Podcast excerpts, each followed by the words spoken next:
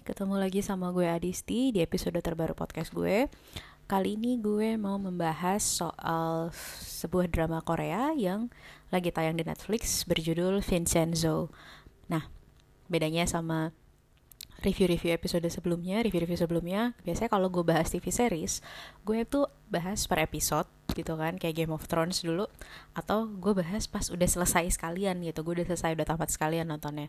Nah, kali ini gue nyebutnya review Vincenzo ini kayak review setengah musim, karena Vincenzo ini masih ongoing, masih tayang. Hari Minggu tanggal 21 kemarin dia baru masuk episode 10 dari 20 episode gitu. Jadi pas dong karena karena baru karena udah separuh jalan gue pikir gak ada salahnya juga untuk gue bikin kayak semacam review atau apa ya kayak impression gue lah sejauh ini gitu karena ternyata dramanya lumayan seru nih nah Vincenzo ini uh, bercerita soal karakter bernama Vincenzo Casano. Dia adalah pengacara yang pengacara asal Italia. Tapi uh, etnisitinya kayak ya etnisitinya tuh uh, dia adalah Korea dia adalah orang Korea. Dia orang Korea yang kemudian dia orang Korea lahir di Korea terus pada umur kayak sekitar 7 atau 8 tahun dia pindah ke Italia dia diadopsi sama keluarga di sana dan akhirnya sekarang dia kayak punya uh, paspor ya keluarga negaranya Italia dan dia adalah uh, dia adalah bagian dari sebuah keluarga mafia yang kalau di sana tuh dia pegang posisinya cukup tinggi yaitu konsilieri yang kalau gue bisa bilang itu kayak semacam counselor atau tangan kanan bos mafia. Kemudian karena ada satu kejadian di episode pertama juga udah dilatin, akhirnya dia memutuskan untuk pindah ke Korea.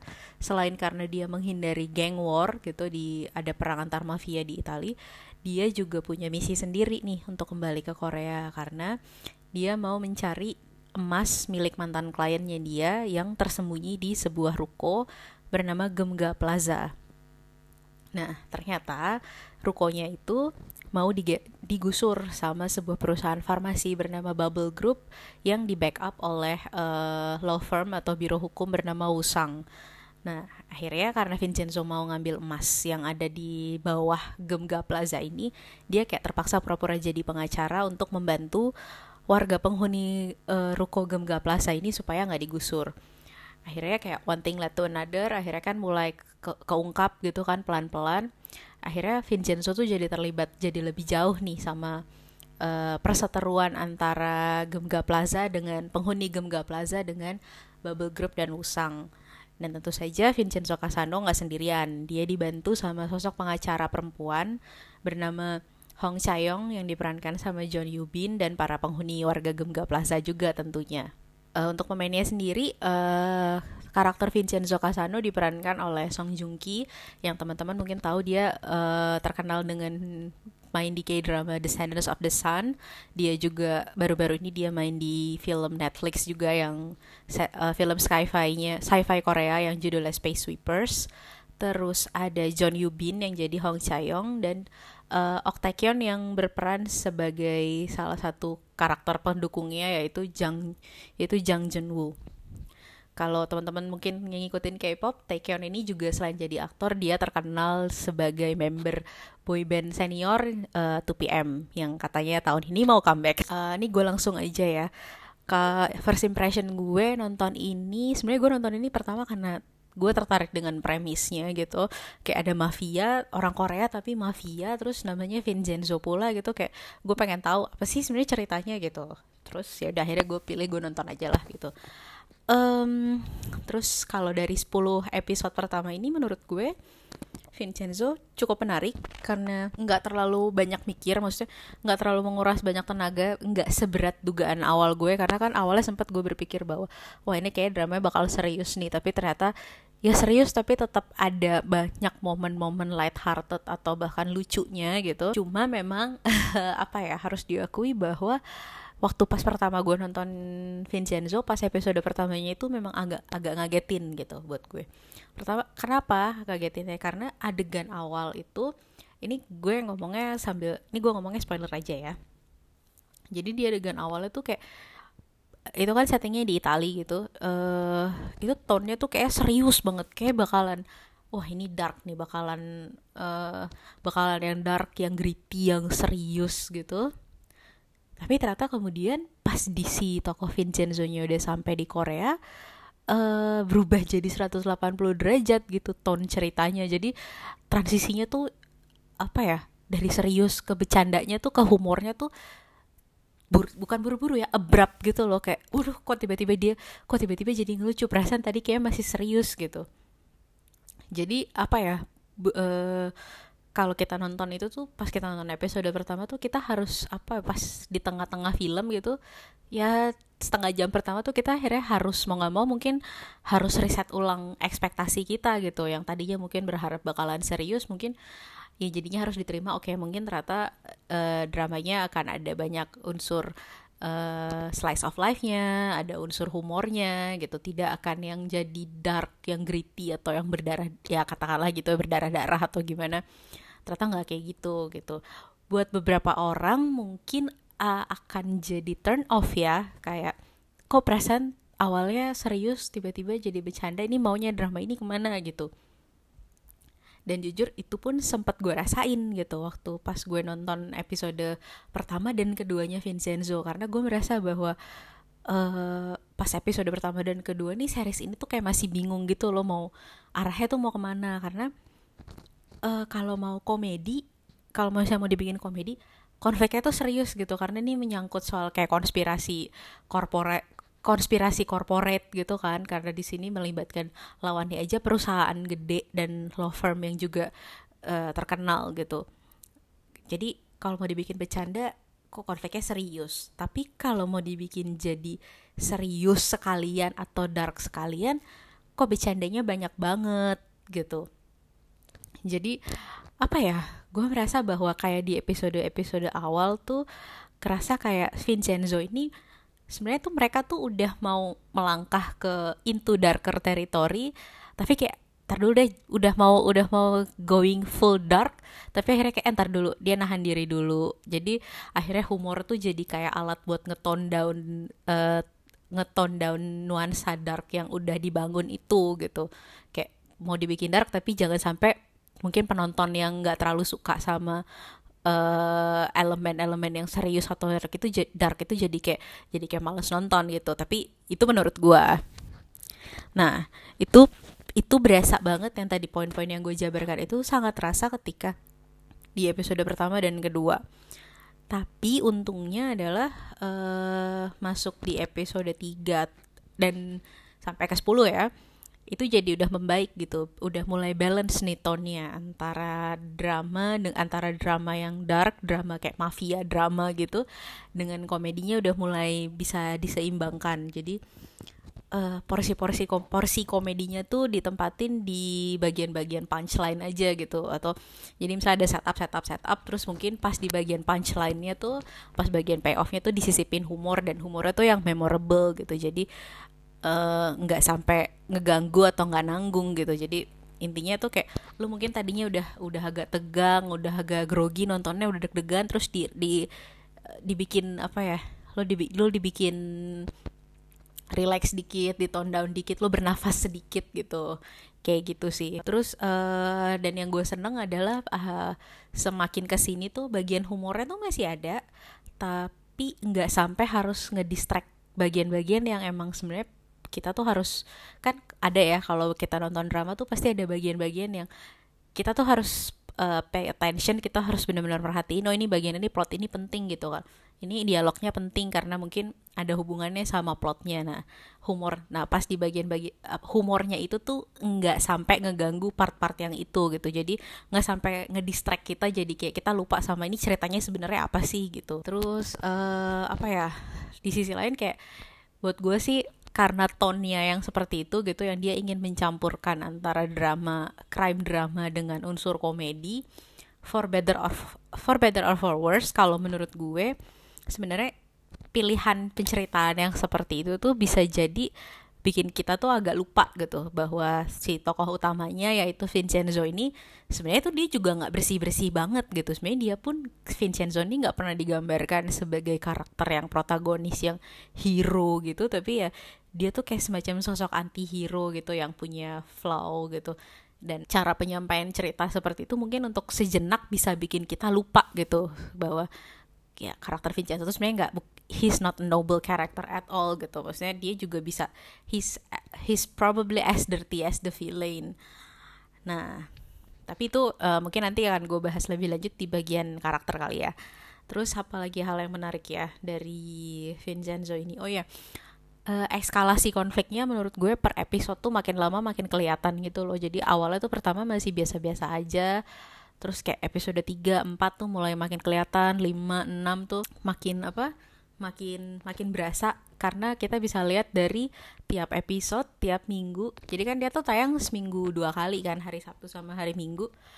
Per episodenya itu kelihatan kalau uh, apa ya lawannya itu si uh, Usang sama Bubble tuh kayak makin lama cara mereka ngasih tunjuk perlawanan ke Vincenzo tuh kayak makin lama tuh makin kasar, makin kotor gitu loh mainnya dalam tanda kutip.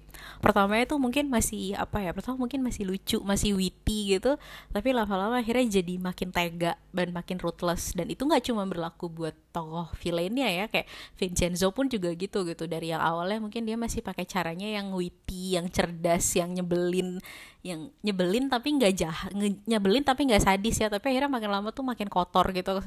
Makin kotor terus kayak akhirnya si dua pihak yang berseteru ini tuh kayak apa ya kalau gue bilang kayak they're pushing each other to the limit gitu.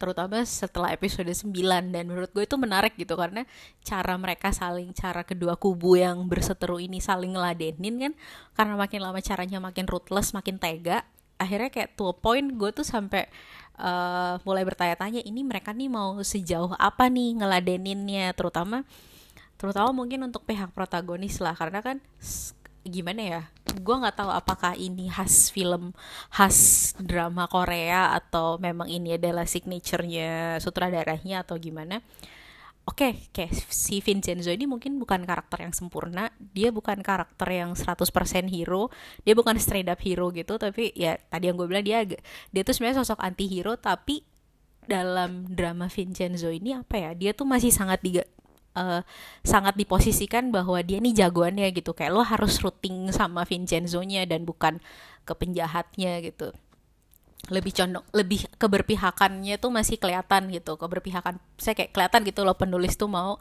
nempatin uh, penonton itu harus berpihak di sisinya Vincenzo. Sementara uh, dengan caranya dia dengan metodenya dia yang makin lama makin uh, pushing to the limit gitu gue juga jadi bertanya-tanya nih orang mau senekat apa nih gitu? Gimana caranya uh, gimana caranya dia ngatasin gimana caranya Vincenzo ini mecahin memecahkan konfliknya dengan Bubble tanpa kemudian kayak penonton jadi tanpa harus bikin penonton jadi sebel gitu. Itu sih yang menarik buat gue. Dan jujur gue penasaran juga ngeliat itu nanti di kelanjutan di episode ke-11 sampai ke-20 terus apalagi ya hal yang hal yang paling gue suka tentu saja adalah twistnya. Ada semacam twist ke, twist gede. Gue nggak bilang twist kecil tuh ya twist yang menarik gitu karena uh, main villainnya penjahat utamanya tuh udah kelihatan sebenarnya udah ketahuan dari episode 1 tapi kita baru tahu kalau dialah kayak tokohnya udah muncul nih di, dari episode 1 tapi kita baru tahu oh ternyata penjahatnya tuh dia itu di episode keempat yaitu karakternya yang diperankan sama Taekyon yang namanya Jang Junwoo. Menurut gue sih ya cara metode penceritaan kayak gitu sih uh, gue nggak yakin apakah ini adalah teknik penceritaan yang benar-benar baru tapi ya I kind of I kind of appreciate it sih kayak kayak seru aja gitu loh kak.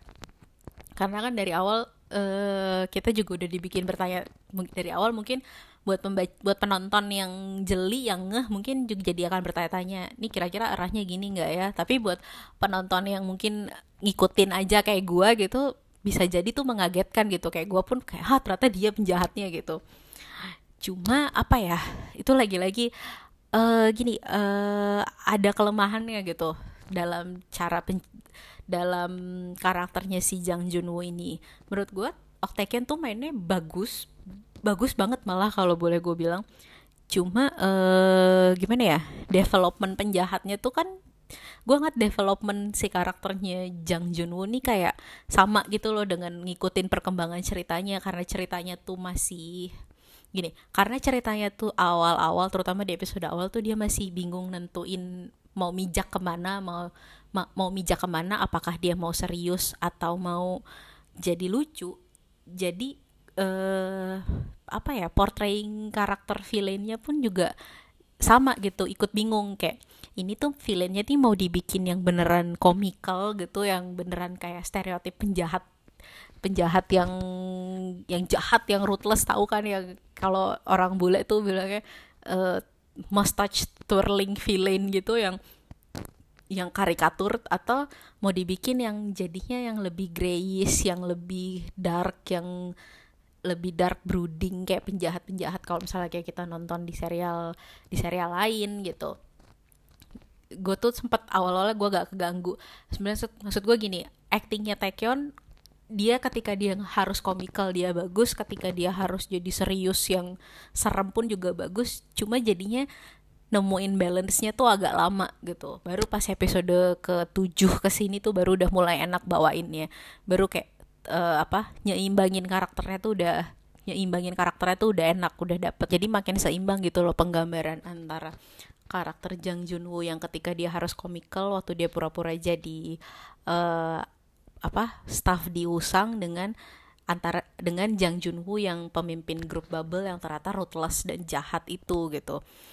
Bar itu butuh waktu sih sebenarnya tapi untungnya adalah karena Taekyon juga mainnya bagus jadi gue pun juga jadi penasaran kayak maunya apa sih motivasi karakternya itu sebenarnya apa. Dan kemarin juga pas di episode ke 10 kan akhirnya kejawab motivasi karakternya dia. Jadi kebetulan si Jang Junwoo ini kan dia uh, diperkenalkannya sebagai karakter karakter asistennya Hong Chayang waktu dia masih kerja di law firm Husang. Tapi ternyata setelah itu baru ketahuan di episode keempat bahwa dia adalah bos besarnya Bubble gitu. Dan kemarin di episode ke-10 dijelasin apa motivasinya gitu. Walaupun sebenarnya cara penjelasannya tuh agak menurut gue agak kurang tapi ya udahlah. Tapi ya oke okay, gitu. Maksud gue mungkin gue nggak sepenuhnya yakin dengan apakah motivasinya itu cukup make sense gitu. Karena dia cuma bilang kayak dia cuma bilang bahwa gue tuh nyamar jadi gue tuh nggak mau keletahuan kalau gue jadi bosnya Usang karena gue.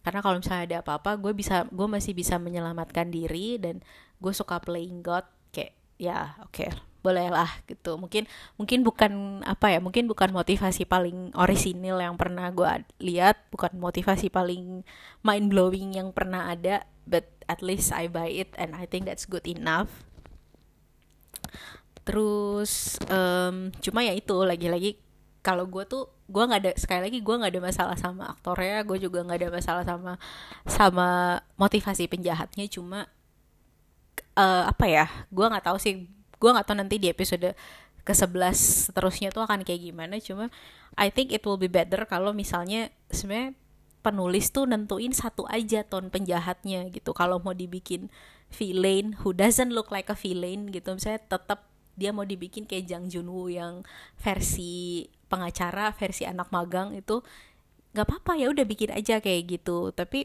kalaupun uh, dia mau dibikin yang stereotypical penjahat yang ruthless atau apa ya you go for it gitu. Walaupun kalau kalau lo tanya gue uh, gue akan lebih gue akan lebih menghargai kalau misalnya si Jang Junwoo ini dibikin kayak a villain who doesn't look like a villain gitu loh. Jadi nggak terlalu apa ya nggak terlalu kayak stereotipal penjahat menurut gue kayak it's kind of refreshing gitu. It's kind of refreshing to see nggak nggak harus juga penjahat tuh yang terlalu yang pasang muka sadis yang terlalu yang brutal atau gimana. Kadang kan penjahat tuh dengan dia dengan hanya dengan kata-kata aja kan dia udah serem gitu kan. Dia nggak perlu he doesn't need to get his hands dirty pun juga kalau misalnya digambarkannya dengan bagus ditulis dengan bagus ditampilkannya dengan bagus uh, I think he, uh, he'll still be an interesting villain anyway gitu. Terus uh, oh ya balik masih juga soal penjahatnya. Yes walaupun Jang Junwoo itu menarik gitu sebenarnya karakternya udah menarik. Uh, gue gue personally juga malah menurut gue ada dua karakter di kubunya dia yang juga justru sebenarnya berpotensi bisa lebih keren daripada si Jang Junwoo-nya yaitu pertama adalah Jang Hanso sama Choi Myung-hee. Jang Hanso ini adalah karakter uh, dia tuh ada tirinya Jang Junwoo yang disuruh posing. Dia disuruh pura-pura tuh kayak seolah-olah dia tuh direkturnya Bubble gitu. Padahal sebenarnya si Jang Hanso ini dia cuma kayak jadi direktur boneka yang ngejalanin perintahnya Jang Junwoo gitu yang Jang Junwoo nya behind the shadows. Terus Choi Myung Yoo ini adalah mantan mantan prosekusi mantan prosekutor mantan jaksa penuntut yang kemudian akhirnya dia jadi pengacara di Bubble of eh, di Wusang Law Firm yang bantuin Bubble Group. Dan kita bisa lihat di situ karakternya. Uh, apa ya? Dua-duanya tuh punya motivasi dan uh, karakter yang sebenarnya bisa dieksplor banget. Kayak misalnya Choi Myung Hee gitu kan uh, menurut gue dia tuh apa ya she's really unapologetic gitu. Kayak dia mau melawan dia bakal dia tuh digambarkan sebagai karakter yang ambisius yang she will do anything to get her into go to get into her goal to get her goal.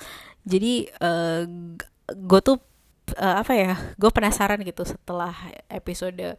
Dan dia tuh sebel banget sama Hong Chayong dan Vincenzo. Jadi gue penasaran kayak setelah ini tuh dia bakalan ngapain gitu? Apakah dia bakalan tetap support Jang Junwoo atau malah ujung-ujungnya malah jadi kayak backstabbing Jang Junwoo ketika dia merasa bahwa kayak kayak gue udah gak bisa ngedukung lo kayak udah gak menguntungkan buat gue because she's really an opportunistic person like that. Kayak gue penasaran ketika misalnya mungkin dia merasa bahwa kerjasamanya dengan Jang Junwoo udah nggak udah nggak menguntungkan apakah dia akan backstep atau gimana?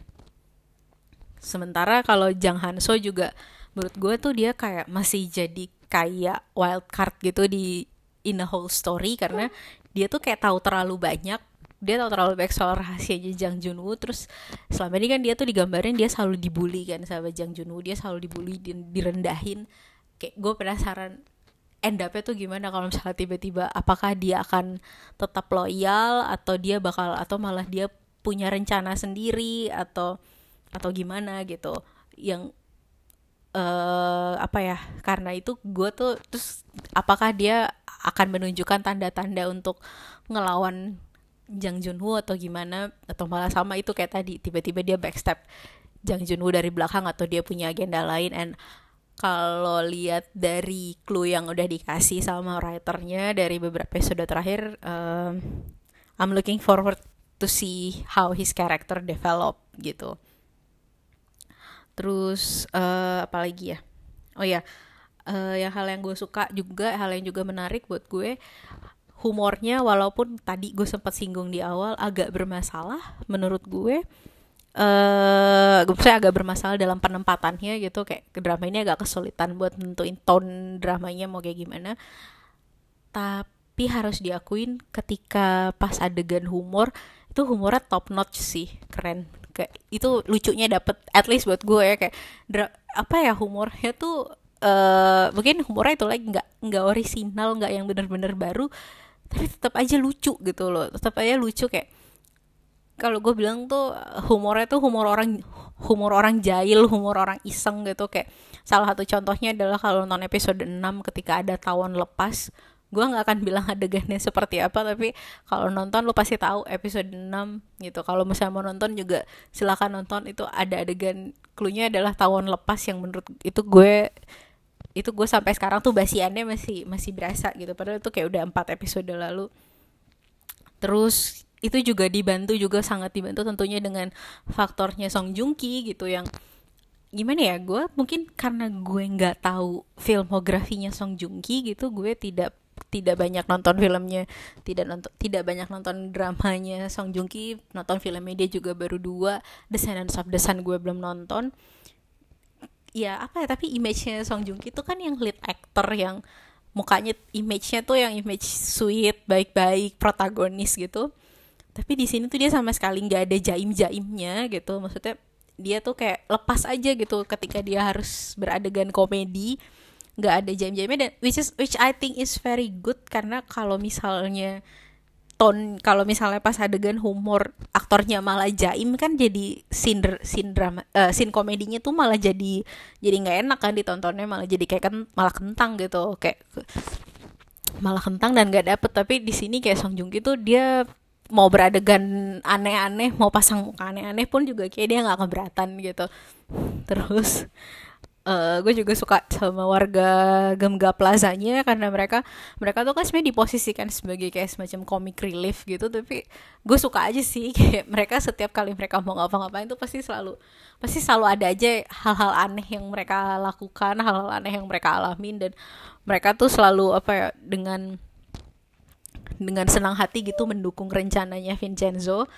Dan makin dan makin menarik karena setelah pas episode ke 8 atau 9 kan akhirnya mereka juga udah mulai tahu soal rahasia soal emas di Gemga Plaza. Nah itu gue menarik tuh ngelihat uh, kan istilahnya warga Gemga tuh udah tahu ada emas tapi mereka nggak tahu kalau si Vincenzo juga tahu. Nah itu gue penasaran tuh ngelihat apa uh, kucing-kucingannya mereka ber kucing-kucingannya kedua pihak yang sama-sama nyari emas ini gitu. Kayak end upnya bakal gimana? Uh, terus apalagi ya hal yang juga menarik. Oh ya uh, balik lagi ke soal cerita dikit mungkin. Gue suka karena uh, misterinya apa the whole mystery the whole conspiracy uh, that defines this drama gitu ternyata uh, bikin gregetan cukup bikin gue gregetan karena apa ya ngebukanya tuh pelan-pelan tapi pasti gitu loh. Kayak setiap episode tuh dibuka pelan-pelan ada fakta baru gitu kan. Jadi uh, mau nggak mau tuh lu pasti ini deh mau lo nggak mau juga pasti kalau nonton tuh lu juga pasti penasaran nih sebenarnya apa sih gitu. Lo sebenarnya apa sih konspirasinya apa sih sebenarnya kejadiannya dan lu juga pasti penasaran kayak ketika Vincenzo harus berhadapan sama Bubble sama grup Bubble gitu sama Jang Junwoo dan kawan-kawan gitu kan lo juga uh, lu juga pasti penasaran nih habis ini dia mau ngapain lagi. Terus yang bikin juga uh, menarik karena selain misterinya tuh menarik uh, apa ya stakesnya tuh gede gitu loh. Karena Vincenzo tuh boleh dibilang dia tuh cuma cuma kerja bertiga kan. Dia sama Hong Chayong sama ada satu lagi karakter asistennya yang dia pernah main di Hot Stove League. Kalau kalian tahu kalian harus nonton.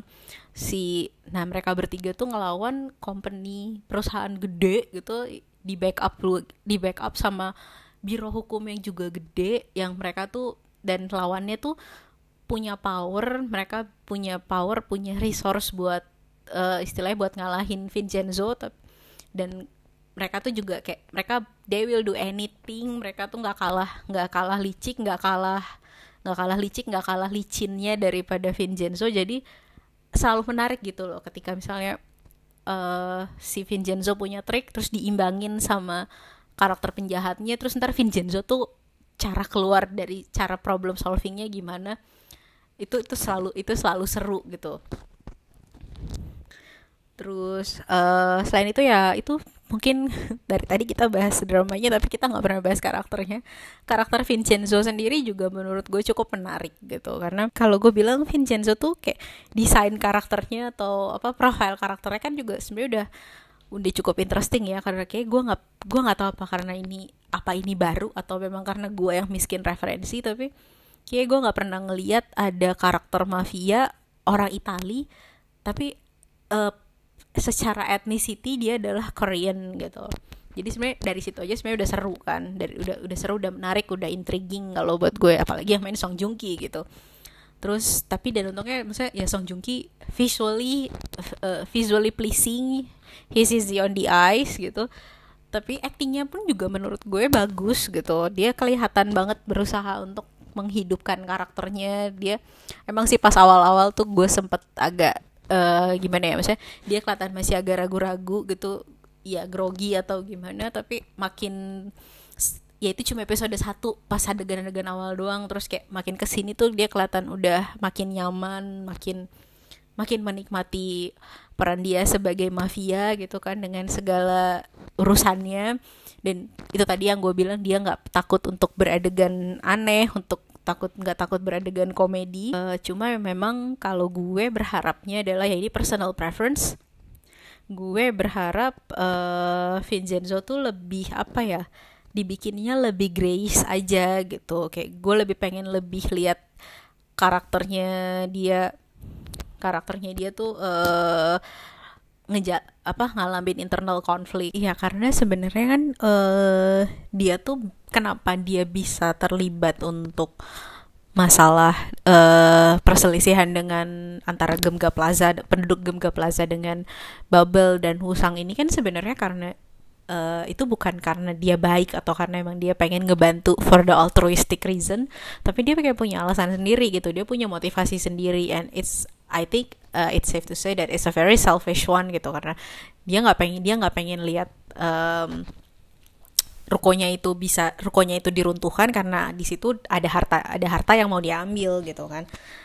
Nah cuma sebenarnya kalau gue tuh gue sangat berharap akan uh, karakter uh, penulis Vincenzo ini mengeksplor bagaimana dia kan udah istilahnya dia udah terlibat terlalu jauh nih dalam kasus hukumnya kasus hukum antara uh, Bubble dengan warga Gemga Plaza.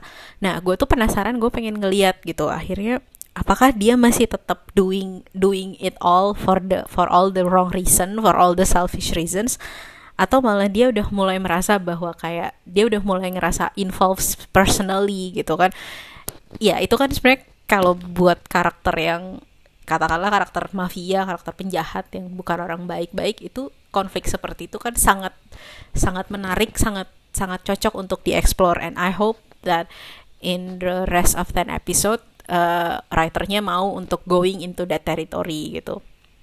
So far sih sebenarnya karena apa ya kalau so far menurut gue konfliknya itu tuh belum kelihatan gitu dalam dirinya Vincenzo bahwa selama ini kan fokusnya fokus internal konfliknya Vincenzo itu ada di hint soal masa lalunya dia gitu kan yang bahwa uh, antara dia sama ibunya gitu tapi ya gimana ya? Kayak I'd like to see uh, if being involved in this case itu bikin Vincenzo tuh bakalan yang tertarik untuk kayak ya udah gue pengen clean slate aja gue pengen hidup sebagai orang biasa yang tidak terlibat dengan mafia atau ya ternyata atau ternyata justru at the end ya udah dia tetap aja jadi mafia gitu. He stays the old way gitu. Uh, menurut gue sih uh, kalau misalnya dalam 10 episode terakhir writernya memutuskan untuk going into that territory gitu kan kita lebih explore soal sebenarnya Vincenzo ini siapa gitu kan dia maunya gimana how he decide uh, his direction of direction of his life after this after all of this after all of this is over. I think it will make a very interesting watch dan gue sih nggak kalau ngeliat uh, ngeliat actingnya Song Joong Ki sejauh ini sih gue pengen sih ngeliat dia untuk going into that going into that direction. Karena ya gue percaya dia bisa-bisa aja gitu. Cuma masalah kan tinggal skripnya aja nih gimana gitu. Terus selain uh, Vincenzo tentu saja ada Hong Chayong. Yang menurut gue uh, oh ya Hong Chayong ini dimainkan sama John Yubin dan jujur gue belum pernah nonton satupun dramanya dia. Kayak I have so little knowledge about her. I'm so sorry tapi kalau kita bicara soal Hong Chayongnya sendiri menurut gue Hong Chayong is fine gitu. Dia witty pinter tegas gitu. Dia nggak takut untuk uh, apa dia orangnya sangat outspoken dan dia tuh nggak takut untuk main dirty gitu. Kayak uh, dia orangnya juga tegas mulutnya pedes terutama mungkin setelah apa ya kayak tadinya kan dia tuh pengacara terus pengacara diusang terus akhirnya dia mundur. And we know that selain Vincenzo pun juga kasus ini pun juga apa ya sangat personal buat dia gitu kan karena uh, things get personal buat si Hong Chayong setelah ayahnya dibunuh gitu oleh orang suruhannya Bubble Group. Cuma uh, sejauh ini gue nggak masalah, gue sangat menikmati dan sama seperti Song Joong Ki, John Yubin di sini tuh sama uh, sama sekali gak ada jaim-jaimnya ketika dia harus beradegan yang silly atau yang yang lucu tuh ya she she's she's totally going for it and I appreciate it a lot gitu. Sangat gak ada jaim-jaimnya gitu. Cuma apa ya kalau gue jujur gue merasa uh, gue pengen ngeliat si Hong Chayong nih kayak I'd like uh, for her to have uh, her own voice gitu loh. Dia kayak punya pendapat sendiri. Karena apa ya sejauh ini yang gue lihat setelah dia udah kerja sama Vincenzo tuh si Hong Chayong nih cenderung kayak ya udah iya aja deh gue ikut aja sama rencananya Vincenzo gitu. Dan uh, menurut gue nggak ada salahnya kok kalau misalnya dibikin sesekali.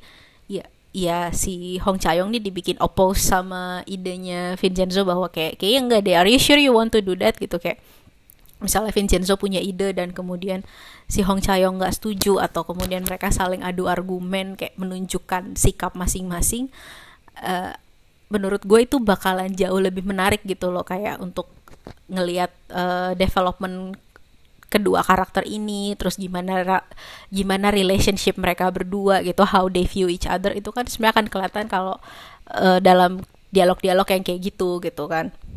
Terus si more side of that Hong Chayong karena selama ini sebenarnya uh, apa ya tanda-tanda apa kayak dari perkembangan karakternya itu sebenarnya potensi ke situ ada gitu. Cuma ya apakah penulisnya mau bawa ke situ atau enggak kan ya itu harus dilihat gitu. But please take it there gitu kayak I want to see I want to see her have her own voice her own opinions her own her own thoughts about that gitu. Terutama juga setelah dia tahu kalau misalnya Vincenzo mafia Vincenzo ini sebenarnya ternyata emang masih mafia gitu itu bakalan ngaruh nggak sih sama relationshipnya mereka berdua gitu kan? Karena pasti kan Hong Chayong juga ya dia gue pengen ngeliat dia lebih punya sikap sendiri gitu ketimbang harus ngikut oh iya Vincenzo ke sini ya dia ikut uh, tuh gitu kayak. Menurut gue kalau misalnya dibikin Hong Chayong tuh dibikin lebih stand out tuh dinamika karakternya akan lebih menarik gitu dinamika karakter antara dia sama Vincenzo lebih menarik. Terus belum lagi gue juga pengen ngeliat bahwa uh, kalau kita balik ke Jang Junwoo kan dia kenal personal sama Jang Junwoo dan gue pengen lihat aja sih how she cope with the fact bahwa ternyata orang yang dia percaya gitu temannya dia mantan teman kantornya uh, someone she adores someone she admires ternyata adalah orang yang punya campur ternyata orang yang punya campur tangan dalam ya kematian ayahnya dalam kasus-kasus yang dia alamin sejauh ini gitu kan. Karena ternyata uh, perkembangan kasus antara Gemga Plaza dengan Bubble ini kan ternyata berkembang ke mana-mana gitu dan selalu berujung ke dia dan gak jarang juga mengancam nyawa semua orang yang terlibat. Kayak uh, gue pengen ketika uh, sudah ini kan sudah ketahuan gitu Jang Junwoo tuh siapa kayak gue pengen please nanti di episode 11 atau 12 tuh fokusnya jangan ke Vincenzo tapi kayak shifting ke Hong Chayong dikit kayak I'd like to see how she, uh, how she copes, how she feels, uh, how she endures that gitu. Because I think that she's too interesting cuma untuk jadi background karakter atau love interestnya Vincenzo gitu. Dan uh, and while we're at that, ini mungkin unpopular opinion ya, tapi uh, kan si Hong Chayong ini boleh dibilang jadi sidekick utamanya Vincenzo dan I hope it stays that way until the end gitu. Kayak uh, eh, gue tahu mungkin penulis atau sutradara merasa sayang banget nih kita udah ngecast Vince, uh, Vincenzo sorry. Kita udah ngecast Song Joong Ki tapi nggak ada romantis romantisnya nggak ada subplot uh, cinta cintaannya but uh, kalau menurut kalau if it up if it's up to me menurut gue tanpa ada subplot kayak gitu pun drama ini tuh udah udah cukup padat, udah cukup rame dengan subplot. Dan and it's already fine tanpa harus adanya uh, love line. Dan gue juga nggak melihat itu perlu gitu. Ya maksud gue kalau memang bisa tanpa drama ini tanpa love line kenapa harus dibikin ada gitu kan? Malah nambah-nambahin uh, nanti malah takutnya malah jadi kayak bikin drama tambah ribet tambah ruwet gitu. Ya uh, jadi ya semoga sih kayak gue nggak tahu mungkin keinginan gue nggak akan diikutin tapi who knows gitu. Tapi ya please kalau bisa jangan gak usah gitu karena nggak semua drama yang ada tokoh cowok dan ceweknya harus end up sama-sama kok gitu. Kayak come on gitu. Uh, kayak please normalize that Terus uh, oke, okay. mungkin itu sih kalau dari episode 1 sampai 10. Nah, kalau ini kan masih ada 10 episode lagi uh, bisa aja sebenarnya kayak ini namanya review setengah musim. I could I could very possibly ending up wrong gitu bisa aja semua semua omongan gue ini jadi mungkin ternyata omongan gue ini kayak semua pertanyaan gue jadi kejawab di episode langsung di episode ke 11 tapi anyway kalau misalnya mungkin terakhir dari gue adalah uh, untuk 10 episode paruh keduanya gitu gue pengen ngeliat kayak I'd really like to see if this drama akhirnya berani buat take it into another level dalam hal storytelling. Maksudnya kayak ini kan udah udah episode ke 10 udah apa stakesnya udah ketahuan kayak uh, stakesnya tuh udah makin jelas uh, hubungan antara karakternya juga makin jelas konfliknya juga udah makin udah makin intens. Jadi menurut gue sebenarnya uh, writer tuh nggak usah takut untuk going into teritori yang lebih serius atau yang lebih dark gitu. Yang penceritaannya tuh penceritaannya tuh bisa lebih berani bisa lebih bisa lebih apa ya bisa lebih bikin gregetan lagi gitu. Nggak terlalu harus selalu bergantung sama humor untuk toning down untuk toning down di intensity. Kayak udah lah maksud gue ini dramanya udah udah udah udah tanggung udah kepalang serius sampai episode 10 please take it there gitu. Ya bisa dramanya tuh dikit-dikit aja gitu. Nggak usah jadi terlalu juga jadi main interest. Kecuali kalau misalnya ternyata memang dari awal nih emang udah ditetapin gitu bahwa mereka memang pengen mereka memang pengen jangan terlalu dark, jangan terlalu serius, jangan terlalu kelam supaya ngejaga target audiensnya bisa lebih gede. Ya kita juga bisa apa gitu kan sebagai penonton.